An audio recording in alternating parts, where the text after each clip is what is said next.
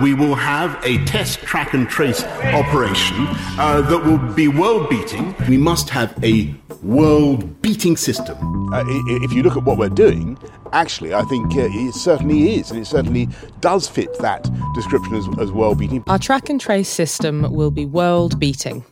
The development of the Oxford COVID 19 vaccine is months ahead of its competitors around the world. This is how politicians and the media have been talking about our lines of defence against the coronavirus pandemic. But when facing up to a global problem that connects us all, why is competition the only language we have to talk about it? Two of the world's front runners to develop a vaccine are right here in the UK. We are now testing uh, more per head of, of population than virtually any other country in Europe. And here I'm delighted to say that Britain continues to lead the world. How has competition come to define our economy and society? What do we miss out on when we focus on competition? And is there a way out? In this episode of the Weekly Economics Podcast, we're asking Is competition killing us? I'm Ayeisha Thomas Smith, recording this podcast from my house. Stay with us.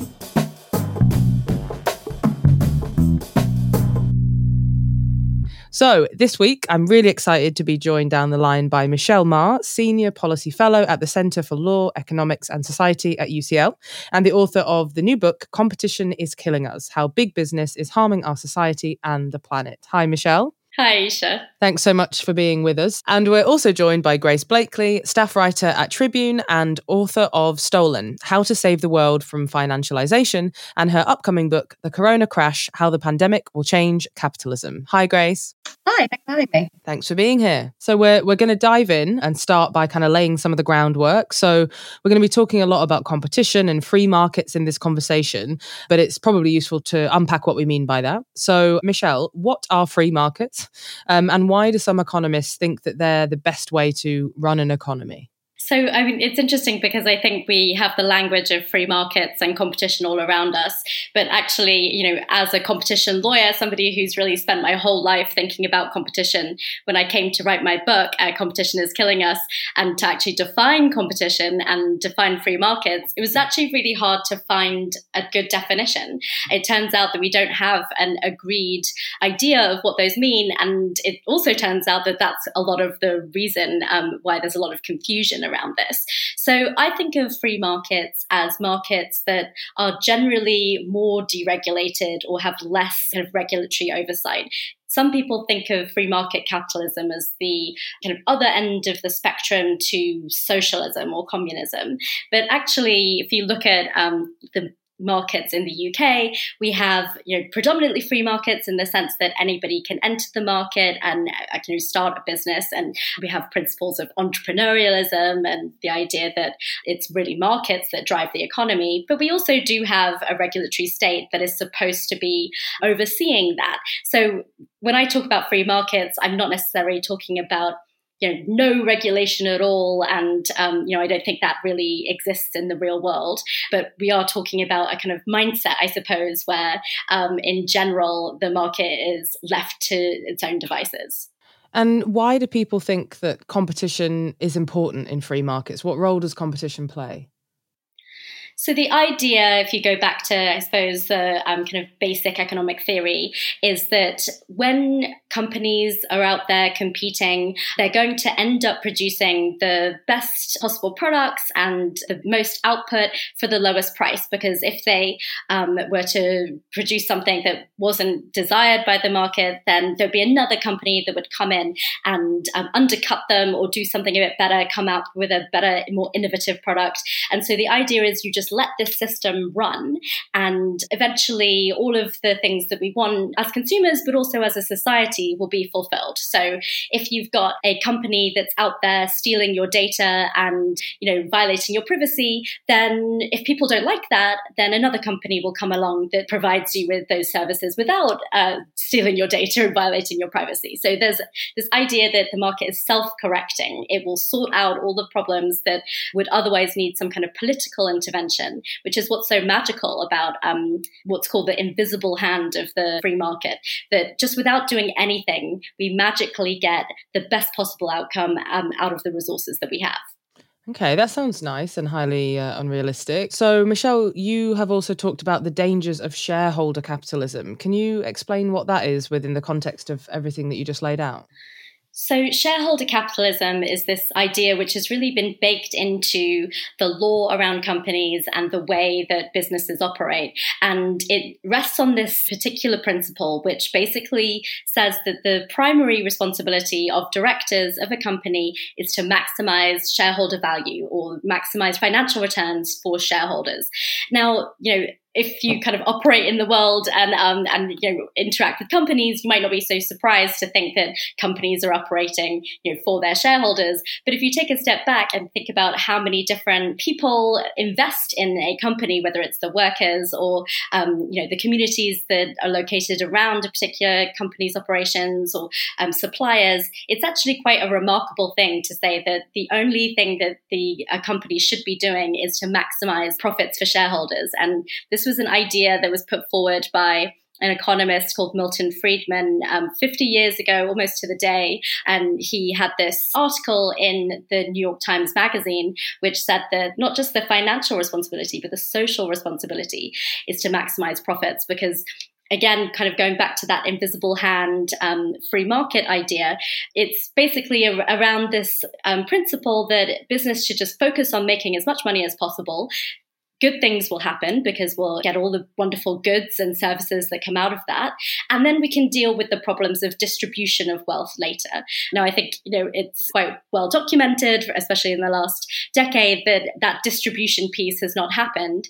And it also um, is quite well documented that in that single minded profit focus, companies have done all sorts of things that are socially harmful. So it turns out that that kind of uh, quite utopian idea that all business needs to do is focus on profits isn't really doing um, very much good for the rest of us.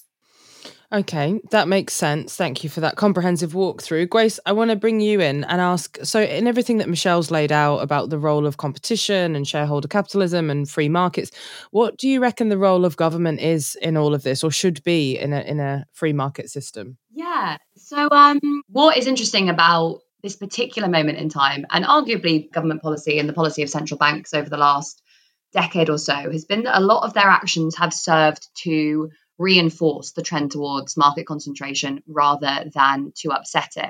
What is going on at the moment in the pandemic, I think, provides quite an interesting insight into the way in which the kind of crises generated by the kind of unstable, financialized, and monopolized system that we have at the moment also tend to reinforce those trends towards concentration. Because obviously, you've got um, governments at the moment pledging billions of pounds, billions of dollars, billions of euros to businesses. Some kind of grants and tax breaks to small businesses, but a lot of that money is going to very, very large corporations. And there are some really just fascinating and horrifying examples of this. Like, for example, EasyJet getting a, uh, a 600 million pound loan from the Bank of England, only to go on and give out a massive payout to its shareholders uh, not long after that. So government's kind of providing loans which are kind of being used by lots of big businesses even at the same time as small businesses some of which are getting access to loans but some of which aren't are facing huge pressures that mean that a lot of them are going to go under. Some large businesses particularly in the tech sector and health are actually seeing kind of an increase in revenues and a dramatic increase in profits at a time when many other businesses are like failing or, or looking like they're about to go under. And it really comes down to the different ways in which different kinds of businesses can access and then use credit. So the fact that we have very cheap and very easy credit at the moment is something that you know has been done on like egalitarian grounds. Having low interest rates and having quantitative easing was supposed to be something that was about boosting the economy for everyone. Instead it's meant that individuals that already have assets and big companies that find it very easy to borrow on financial markets already and to get access to credit already have just been able to take on much much more of that debt and use it often for not particularly productive purposes and using a lot of it actually for mergers and acquisitions activity. And we've seen a lot of that recently. And now you look from you know industry to industry to industry, and you see all these mega mergers that have gone through that have led to huge levels of concentration in certain sectors. And again, you know that is something that is facilitated by the kind of the logic of, of financialization that we've seen in the economy recently as well. So, yeah, there are kind of all these complex, interlinked ways in which um, states and, and central banks kind of support these trends. In terms of how we can think about upsetting them, Michelle obviously puts forward a, a, load of really interesting kind of institutional changes and, and reconfigurations that I think are, are really, really important and, and, worth looking at.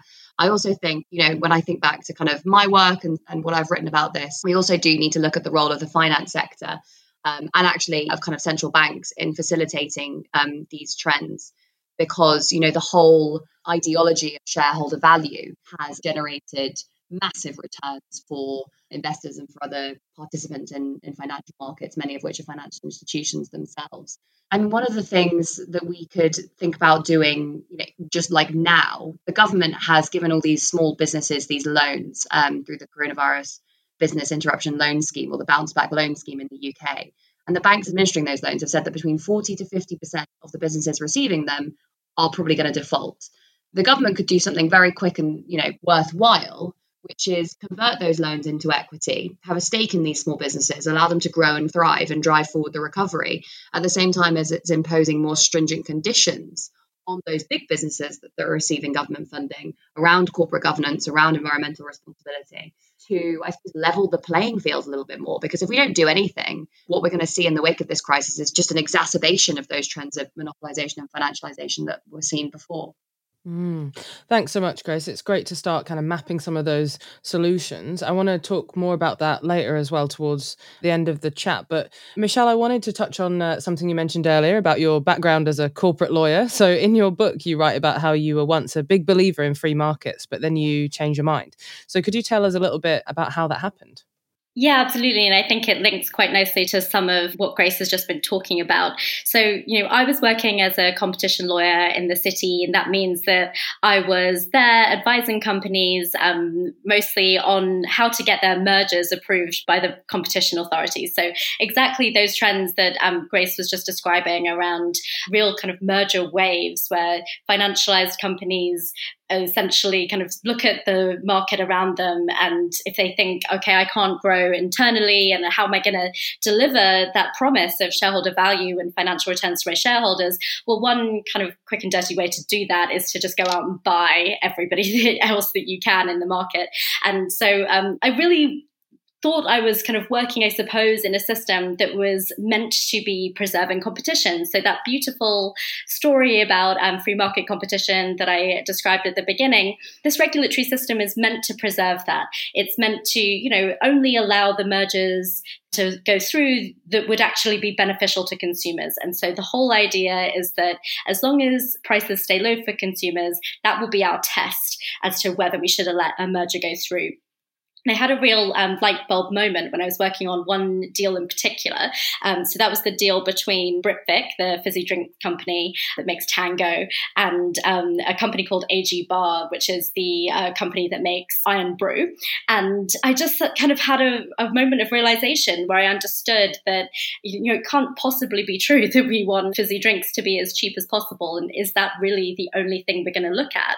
I started to question the role of competition in the economy economy and um, started to see that actually free markets aren't that competitive, which is exactly what uh, Grace has been describing, how we've had kind of growing concentration throughout different sectors. Like if you take just say the food supply chain and you look at how there are millions of farmers and there are millions of customers like us who are eating food, but in between those, you've got these middlemen. So a huge amount of consolidation um, amongst grain trading. There's, I think, four companies that control 90% of the global market for grain trading. You've got four companies that control almost all of the agrochemicals and the inputs that farmers use. And in the UK, the magic number four again, um, we've got four companies that control 70% of UK groceries. And you can see companies like Amazon trying to get into that market um, with their acquisition of Whole Foods. And when we're looking at some of those acquisitions, I was really struck by the things that count and the things that matter and the things that don't seem to matter at all. So if a company merges and they say that they're going to, you know, it's all kind of dressed up in all of these euphemisms. So they are going to produce synergies. That means they're going to cut costs. That could mean that they're going to lay off a whole bunch of their workers. On our kind of regulatory system, that would be really great because it means that the prices might be lower for consumers But as I started to look into it, I started to kind of understand more. If you tie together these two ideas of low prices for consumers, but also um, high uh, shareholder value and, and dividends for shareholders, that actually, if a company is going to sack a whole bunch of workers and suddenly save a load of costs, those savings are probably going to go to the shareholders. And I suppose it's a bit of an open secret within that regulatory system. And I started to really question my role in it, um, which is why I, I, my job in the city um, to go really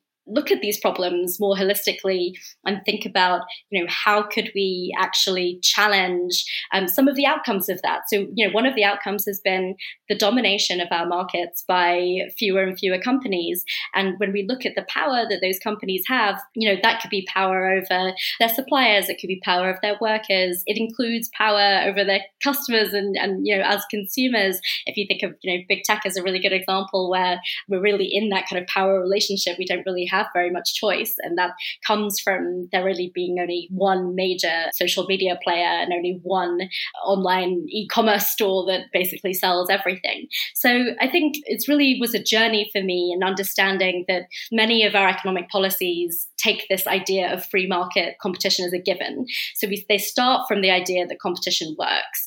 And when you really dig into it, it's clear that not only are our markets not very competitive.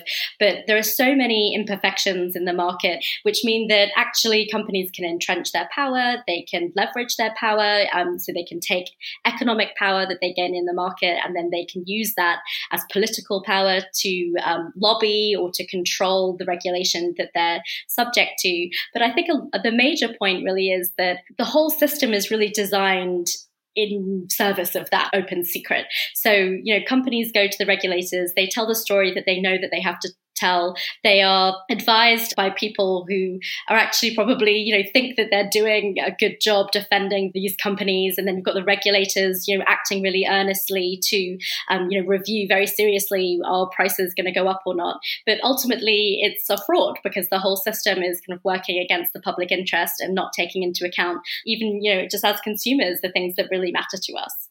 Thanks, Michelle. So, just to stick with monopolies for a little bit longer, what I'm still a bit unclear on is, you know, we've laid out free market capitalism and the monopolies that kind of flow from it. Within them, there's both not enough competition and too much competition. There's these big mergers that you've talked about, which are often not actually the most strategic or effective. And then there's also this idea that we might be able to challenge monopolies by encouraging more competition. So, yeah, I guess the question is is there a kind of silver bullet to breaking these monopolies and, and is it tied to competition? I think that the main thing is, in a way, that we tie ourselves up in knots talking about competition. So this idea of competition really comes from um, this neoliberal thinking that came out of the Chicago School of Economics in the 50s, 60s, 70s in the US. And it made competition, you know, the be all and end all. You couldn't really talk about a lot of this area of economic policy without talking about competition. And what I think is really missing um, from that conversation is power. If you start talking about power, then a lot of these things that seem to be paradoxes suddenly melt away. So you talked about one paradox, the idea that we've got too little competition to challenge these unaccountable monopolies. But on the other hand, we've got too much competition, which is causing all of these harms because companies are cutting corners, etc.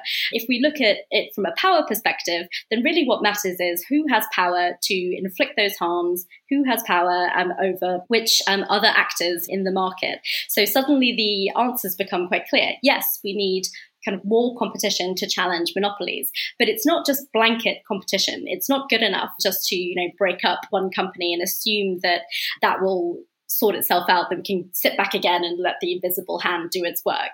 Instead, we need to be looking at empowering um, those who are currently disempowered.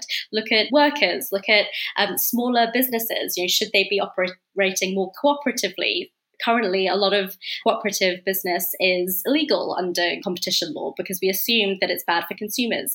But as we said before, we're not just consumers, we are also, you know, workers and entrepreneurs and, and so on. Um, yeah, I'd be very curious to know what Grace has to say on that as well. Yeah, Grace, monopolies, what do you think? You literally took the words right out of my mouth. I was literally about to say, well, all of those things could be subsumed if you thought about it from the perspective of power. Yeah, and I mean, this is what I really liked about Michelle's book as well, is that she really foregrounds this idea of power in her understanding of what's going on here. Because, I mean, really, if you think about the difference between neoclassical economics and Marxist or post Keynesian or institutional or feminist or whatever economics, neoclassical economics stands out by its outright refusal to discuss anything to do with power, whether that is class power, whether that's forms of oppression that stem from, you know, different kinds of exercises of power by men, by, you know, white folk, etc. Whether that is the power that resides in institutions to kind of make and shape markets and the decisions that take place within them. So yeah, I, I mean, I think that this is equally absent from the mainstream uh, neoclassical discussion of monopoly, because obviously, as Michelle lays this out in her book, the shift that took place in thinking from the kind of Keynesian to the neoliberal era was really around whether or not market power actually matters and is something that we should be concerned about. And obviously, the neoliberals say we don't need to be concerned about market power, all that matters is price. Another book that came out recently on competition was Thomas Philippon's The Great Reversal, which basically looks at why American markets have become so concentrated and so uncompetitive and contrasts that with Europe. And he basically says, look at the price of different things. So look at the price of a phone contract or a utility bill in Europe versus America.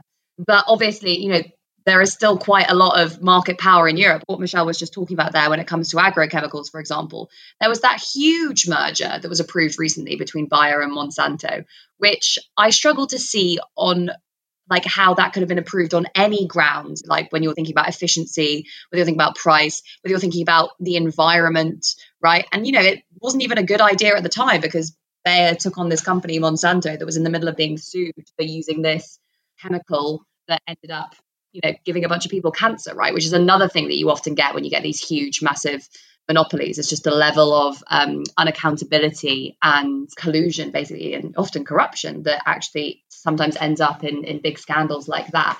So, yeah, I mean, the idea that, you know, Europe is brilliant because it has good competition law and prices are slightly lower in some industries than America is, I think, wrong. And when you look at this from the perspective of market power, I think you know you can actually start to see perhaps some of the differences between the US and Europe a little bit more clearly because what parts of Europe do have in a kind of more strong and rigorous way than the US is, for example, stronger labor unions, particularly in certain areas of Northern Europe. Much stronger rules around corporate governance. So, obviously, in Germany, you famously have workers on boards. And again, that comes back to the strength of the labor movement in some of these countries. Um, and you just have states that are more willing and able to intervene to regulate companies, whether that's you know to make sure that they're protecting the environment or or supporting workers' rights. Now, that's obviously not to say that these states are perfect and that Europe is perfect, because obviously it's not. But um, yeah, I mean, I basically do think it comes down to power and institutions. Mm, so I want to just kind of uh, get us into a real world example for a second before we kind of move on to talking about the pandemic, because of course we need to do that. So, Michelle, this week a judge found Uber fit and proper to operate in London after its application for a license fee was previously rejected. I know that you know that. You've written that competition law could prevent Uber drivers from unionizing. So, what does all this mean? Can you explain how this works and the significance of that ruling? Yeah, so it, it was a really, um, in a way, it wasn't hugely surprising that after TFL had refused Uber's um, license in London twice for finding that they didn't take seriously concerns over customer safety, they potentially hid um, some fraudulent behaviour that was going on amongst drivers. The Westminster Magistrates Court on Monday decided that actually Uber is fit and proper, uh, which is the standard for holding a, a taxi license, and should therefore have another license for eight 18 months, which is, you know, I think Uber would say this is a great success and this is a real victory for them and, and want to move on from it. But actually, 18 months is a lot shorter um, of a license than a company might normally expect. What the court's really saying is, you know, this is a trial period. We're going to be watching you. And I think a bigger point here is that you've got a company like Uber. I think it's a really good example of how kind of this idea of competition can really go awry. So Uber comes onto the scene with this snazzy app and um, everyone's using it. And it seems like oh, the rides are really cheap, it seems to be safe. And they seem to be competing. You know, they are competing with black cab drivers or they're competing with Hailo and other apps. But the point is that they're not really competing on a level playing field at all. They have never posted a profit, but have hundreds of millions in VC capital that is allowing them to essentially steamroll through regulation all over the world. And so, you know, what's happened in London is a microcosm of what is going on all over the world in different jurisdictions. So all of these little regulators are having to take on this enormous company with enormous resources. And you touched upon the related issue, which is around the employment rights um, of their drivers, which is an issue that the UK Supreme Court is going to rule on in the next few weeks to determine are Uber drivers employees or not. And if we look at the tactics, the kind of bullying tactics that a company like Uber uses, the same question is live in their biggest market in America, in California, where a, a judge and the, you know, the legislatures have passed laws to say that these drivers are in fact workers, which obviously has huge implications for um, Uber in terms of the costs of its business model. Um, meanwhile, what does Uber do? They write their own law and they get enough people to sign a petition so that that law will actually be presented as a ballot proposition alongside the um, presidential election ballot. And now, if you are in California and want to get an Uber, you have to click a button that says, I will vote yes to this law becoming the law in California, and you have to click that button before you're even allowed to hire an Uber and get your ride. So we're talking about companies that just have a different level of resources and access to you know ways to shape the world around them. Whilst we've got an Uber in the market, it's quite hard to imagine that any more responsible and more socially minded company would ever come about because they can't possibly compete with the Ubers of the world. So I think it's quite a good example to show that sometimes competition, it feels like it's working in our favor, but then when companies get so big, um, they can start out with a good product and then suddenly they control the market and there's not really much else that even regulators are able to do about it. Mm, that's a really great example. Thanks so much, Michelle. Um, so, Grace, I want to come to you for the final question, which is basically what effect has the pandemic had on all of this that we're talking about, competition law and the other things that we've discussed? I know you've got a new book coming out called The Corona Crash, talking about how the pandemic could tip us into a new era of monopoly capitalism. So, could you tell us how and, and what we can expect from the book? Yeah, The Corona Crash um, is going to be out on the 27th of October. And I basically look at the kind of shift from the hyper financialized form of capitalism that really saw its heyday in the period before the financial crisis through the years of stagnation, what you know some economists have referred to as secular stagnation we've seen since then, and the changes that we might see we're, we're already seeing as a result of the pandemic. I think what is interesting to me is the way in which crisis and consolidation, centralization, monopolization often go hand in hand. And that's obviously mainly for two reasons. The first is around um, the kind of structural power of big businesses. So, obviously, if you've got low margins, poor access to credit, not access to a large and pretty resilient market, you're going to find it much harder to survive a crisis of the scale that we're living through now. Whereas if you're a huge company, not only are you more likely to see your revenues hold up, you're also much better able to get access to financing arrangements with your creditors and you know you're generally going to be much more likely to be able to survive and perhaps even thrive during moments of crisis then obviously in the wake of those crises the fact that you are better able to access credit whether that's from you know banks or, or market financing means that you can then kind of buy up the like scraps that are left over from all these small businesses having collapsed. So, you know, crises are often real moments of consolidation in markets. The trouble is is that once you get to a certain stage and also once you get to a certain level of links between big business and big finance, there are businesses that are kind of beyond the realm of destruction. And even those that are threatened, and this is the second point, end up getting bailed out by the state, right? Because not only do you have these really strong links between um, big business and big finance, you also have the state there supporting the whole thing. So, yeah, I mean, obviously, bigger businesses that are able to lobby governments are much better able to access these financing schemes. The thing I didn't say about EasyJet earlier is that six months before it got that bailout, its CEO was in a meeting with Grant Shapps, the then Transport Secretary, telling the British government that it couldn't introduce any taxes on uh, short haul flights because it would ruin its business model. So these are the kinds of, you know, companies when you get a certain level of power, and again, power can look differently depending on what perspective you're looking at it from. If you're just looking at it from the perspective of market power, that's one thing. But, you know, big companies can also have political power. They obviously have power in the societies and communities in which they operate. They have power to shape the trajectory of, you know, our planet, basically. So, yeah, I think these two things, the links between big business and big finance and the links between big business and the state are really kind of playing out quite strongly during this crisis. And basically, what I think is that if we don't use this moment to reform the way that the system works, we will just see a massive trend towards consolidation in markets because of that trend towards monopolization, because of the growth of market power, because of the dispersion that we're seeing between very, very big, powerful companies and the rest.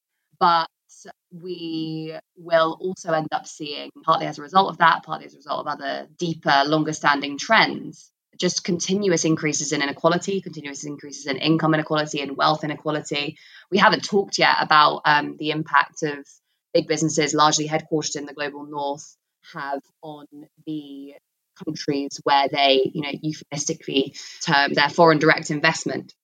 Often that can kind of reinforce relations of kind of imperialism and extraction that make the global south much, much worse off. I mean, Michelle was talking earlier about seeds and agricultural firms. That's another really important thing for the global south. And obviously, there are states all over the global south right now that are struggling with a debt crisis that could see many countries basically pushed into or to the brink of bankruptcy. So we have all these trends that, if left unchecked, could lead to massive increases in wealth and income inequality in the global north and in international equality and inequality between countries, as well as, you know, just kind of stifling innovation and feeding into that trend of stagnation, really, that we've seen in the period since the financial crisis. But, you know, the good thing is, is I think as Michelle has written and has spoken about in her book, there's stuff we can do about it.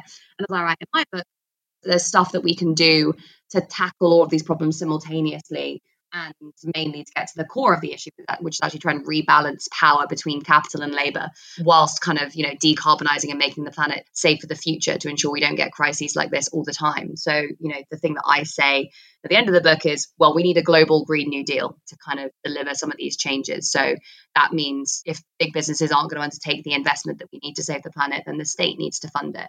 Some of these businesses that are, you know, some of the most powerful monopolies exist in industries where the operation of those businesses should be socialized. So, because they're natural monopolies, for example. Um, so, I think, you know, we need to see a much greater socialization of wealth. Yeah, so lots to be done then. But sadly, that is all we've got time for this week. Michelle Meagher, thanks so much for joining me. If people want to find out more about your work, where can they go? What should they read? Um, they can um, read my book, uh, Competition is Killing Us, which was released a couple of weeks ago, and that should be in all good bookstores. Please don't buy it on Amazon. Support your local bookstore. Um, and they can find me on Twitter um, at MichMeagher, M I C H M E A G H E R. And thank you so much, Ayeisha, for having me on. And it's been a great conversation, Grace, as well. No worries. Thank you for coming. And Grace Blakeley, thanks to you too. If people want to find out more about your work, where can they go? What should they read? Um, so yeah, the Corona Crash is out on the 27th of October. I've also got another book out, an edited collection called Futures of Socialism, which will be out in October as well. And you can follow me on Twitter at Grace Blakeley. Fab. That is it for today's weekly economics podcast. But we'll be back next week. And if you've enjoyed this episode, as always, please tell someone about it. And you can drop us a line with your comments and questions. We're at NEF on Twitter. The weekly economics podcast is brought to you by the New Economics Foundation. I'm Ayeisha Thomas Smith. Stay safe.